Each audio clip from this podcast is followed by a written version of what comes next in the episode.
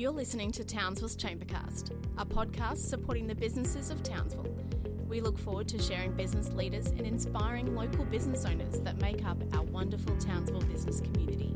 This week, Michael sits down with Sandra Moore, General Manager of Suicide Prevention Queensland. Part of the Selectability Group, Suicide Prevention Queensland aims to raise funds so that services can be targeted to the communities and individuals that need it the most. Welcome, Michael and Sandra. Well, thank you, Chantel, for that introduction. And a special welcome to Sandra Moore, um, General Manager of Suicide Prevention Queensland. How are you, Sandra? Good, good. Thank you, Michael. Thank you for having me. Pleasure. Look, suicide is a very, very serious issue. We know that in the community. And it's great to see an organisation looking to establish a function, a program within their existing operations to focus on suicide prevention. It's a relatively new initiative for selectability services. Can you tell us what's the thinking behind creating this new program within selectability? Yes, I certainly can, and you're correct. It is quite a new um, part of the selectability group. Um, the thinking behind creating Suicide Prevention Queensland is really based on the consultations that we've done and others have done to date. And there's certainly a big need for support services, training, reduction of stigma, I guess, in, in um, a lot of our communities, probably in all of our communities. Um, and with that, there, what what we realised is that whilst there's a very high need for a whole range of services and support in this space, there's there's quite quite little government funding. So we've got low levels of government funding available, and then we've got high need.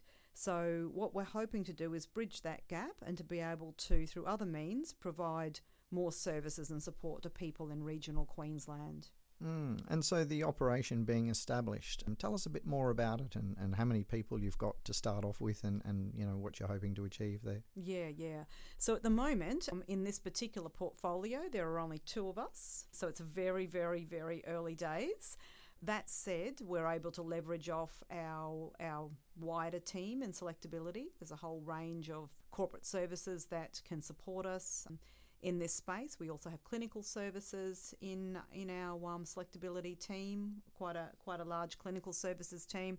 So there's a lot there, but in this portfolio, there's two of us that are really getting this off the ground and and really getting this established and and you know just taking it forward from here. So mm. it will mm. grow. Yeah.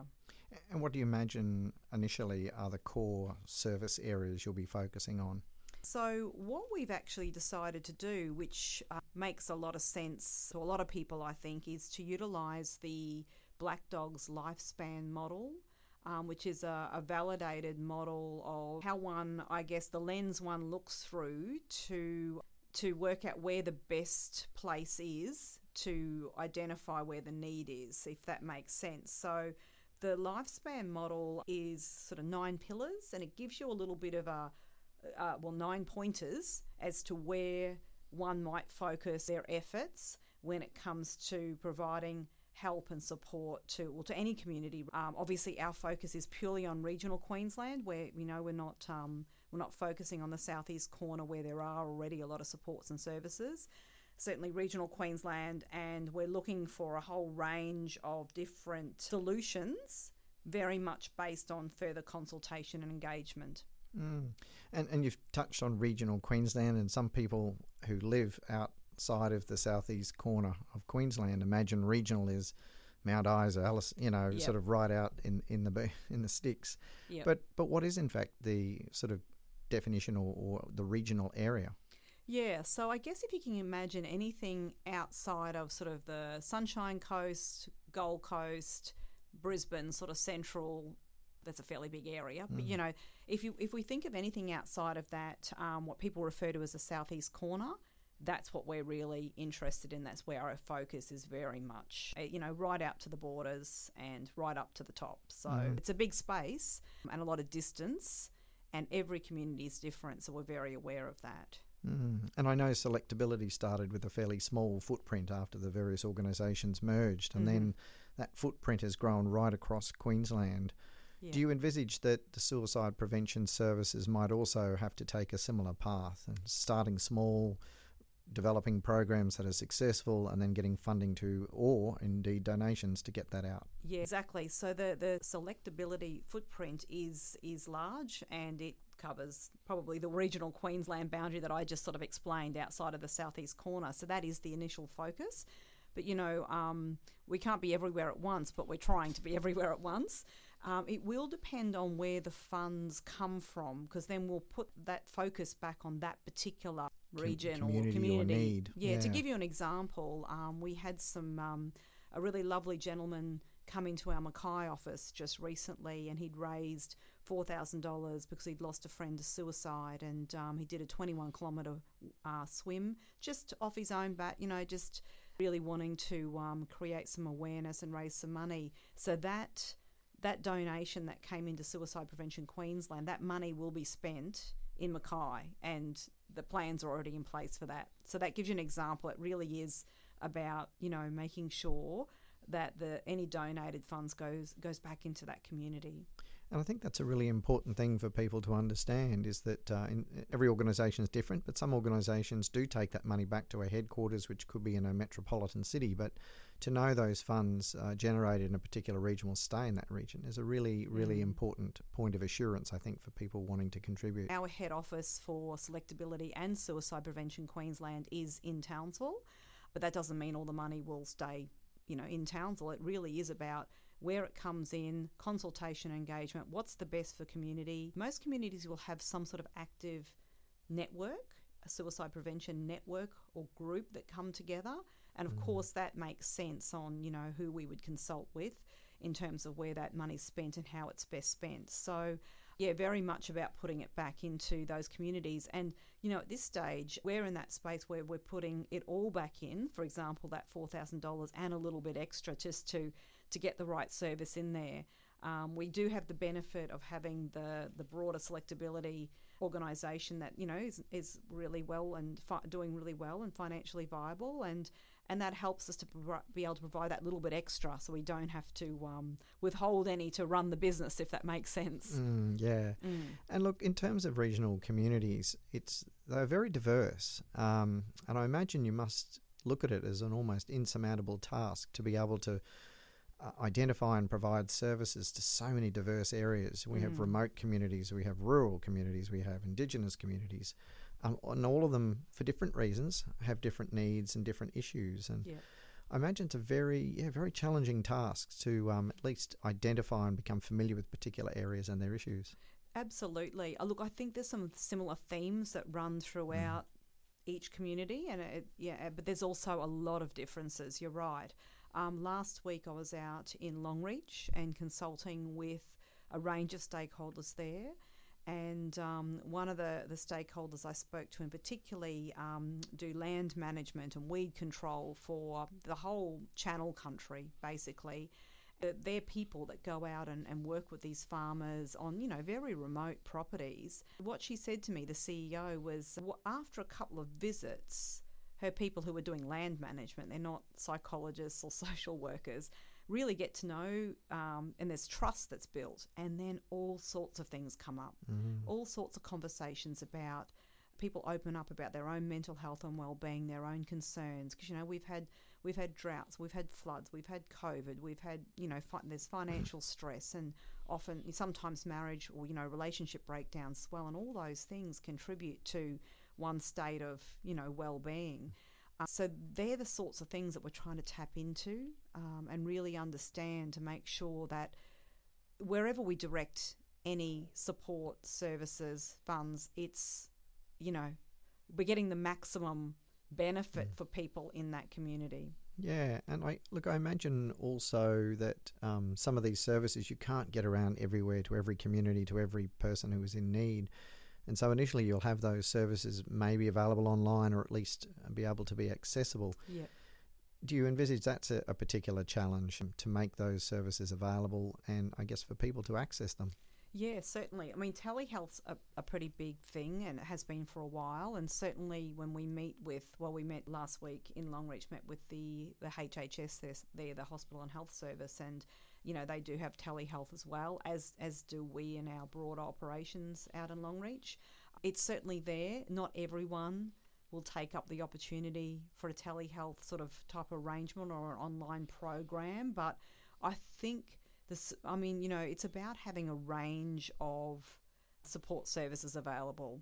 You can't be face to face everywhere, as you say, because there's a lot of distance, a lot of remoteness. You know, it takes a lot of driving and a lot of um, time to get out and about everywhere. But having that range of services, I think, including some online services, is critical. Mm. When I look around at some of the organisations that are there to assist with mental health and, and indeed suicide prevention, whether it's the Black Dog Institute, Beyond Blue, Mates for Mates, um, yeah, um, I think there's also is it uh, your Bogged mate and, and different there's things like quite that. Quite a lot, yes. Quite a lot. Do you think there's some common themes there in terms of the strategies to try and intervene and um, prevent people from you know going down that horrible track of suicide? Um, Perhaps like you know just that ability to communicate, open up, and talk. Yeah, absolutely. So I think um, you know you're completely raised a good point there, and it's around it's about I think about people talking. So opening up the conversation and, and for people to feel safe in that conversation. One of the things I have learnt through some of the training I've been doing, um, you know, mental health first aid training, we have specific training specifically around uh, suicide, conversations about suicide. One of the things is that probably worries people the most is the moment you ask, you, know, you do have to ask direct questions. So, you know, it's not evidence and research tells us that if I ask you directly, have you been thinking about taking your own life? It doesn't necessarily, it doesn't doesn't trigger. It uh, doesn't trigger that, mm, um, which mm. people are very scared of. And I'll, I'll, mm. be honest, I was for a very long time really uncomfortable mm. getting into that space of asking someone that. And I think, you know, the word suicide raises a whole lot of emotions, even if you don't know anyone who's been affected by suicide, but it does raise a lot of emotions. It's a challenging topic to even be talking about right now. But I think reducing that stigma and having the conversations is really important. And what research and evidence tells us is that people are often quite relieved when someone actually asks them directly, rather mm. than beating around the bush saying, "Have you been thinking about hurting yourself?" Well, mm. no, I mm. haven't. You know. Mm. So yeah, so it's it's a it's a very can be a very awkward topic, but it's about that level of comfortability and and that's where training comes in. You know, mm. training community members and some of the uh, the people I mentioned before that go out, you know, to do the weed or the the land management. You know, if they're well trained, they they they'll be able to mitigate mm. something happening. I think. Yeah, and and obviously training and education is going to be an important part of the services you're providing. Yep. Um, maybe can you tell us a bit about some of the training and education programs, maybe that are being thought about at least, may yeah. not even be delivered yet, but mm. thought about. Absolutely. So the other the other benefit of being under the selectability banner is we do have our own RTO, our registered training organisation, and we already deliver mental health first aid. Um, and conversations about suicide, and there's a couple of others that we're actually um, preparing to to deliver as well. So, you know, that's another thing that could happen in communities that would be of benefit um, to some communities, probably all, where there might be the, the more people that are trained in this space um, and able to identify and say the right things, or, you know, it's hard to say that statement, say the right things, because once again, it's mm. what is the right thing. But the more comfortable we feel, the, the, the less stigma there is.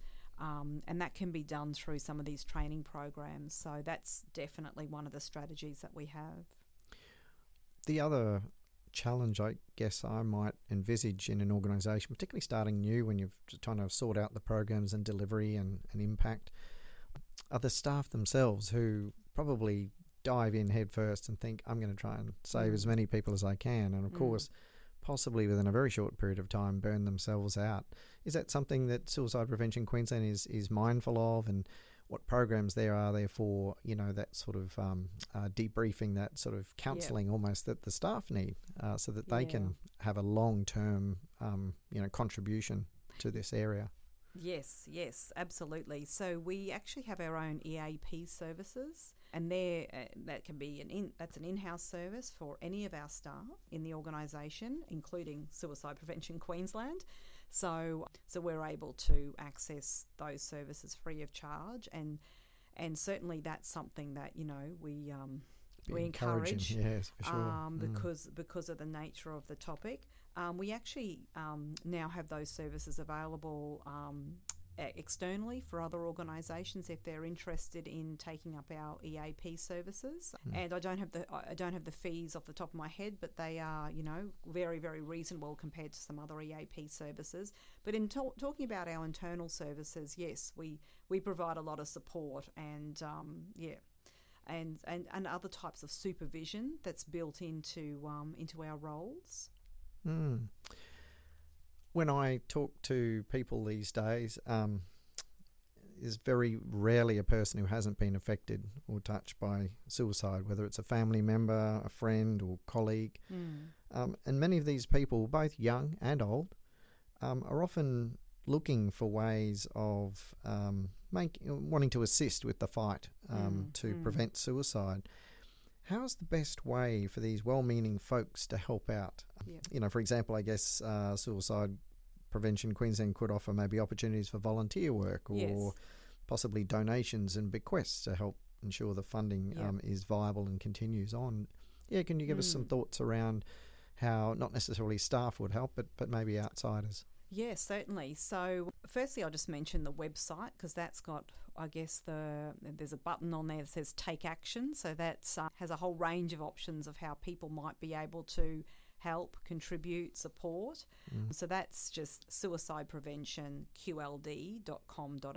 So that's the website. So I encourage people to go on there and have a look. There's a whole range of ways. So where people can send in, well, look, I'd like to volunteer and help out in this way, and then you know we'll follow up each of any of those inquiries. There's yes, as you mentioned, bequests. People like to leave leave a gift in their will. That As you mentioned, happened help. down in Mackay, I think. Yeah. Yeah, yeah. oh, that was actually a, a, a donation, but yes, bequests in their will or um, gifts in memoriam, those sorts of things. And certainly, there's a regular giving option as well, and that obviously helps because any monies we receive, as I mentioned before, you know, really, really do go back into regional Queensland um, and don't filter out, you know, outside of regional Queensland. So there's a range of ways like that um, that people can help. You know, one of the other things is um, that I think is really helpful for us to to really get this going is for if anyone's got a fundraising idea or wants to do some fundraising. You know, we can become their charity of choice. So that's really great idea. helpful. And that's happened just recently here in Townsville. There was a, a bit of a fundraiser just on the weekend with the Blackhawks and um, a charity sort of wheelchair rugby. So, um, Now, I suppose this the next question is a bit of a hard one because it's every time you set up a program, you want to be successful, hmm. and suicide prevention sounds pretty obvious. What what the aim is there is to prevent suicide, but Mm. what what will success look like for suicide prevention in Queensland? It is a hard one, isn't it? So, Mm. you know, there's a lot of targets around, and look, ultimately, everyone wants the zero suicide target, and there's some other initiatives, government initiatives in that space. So, look, obviously, that's our aim.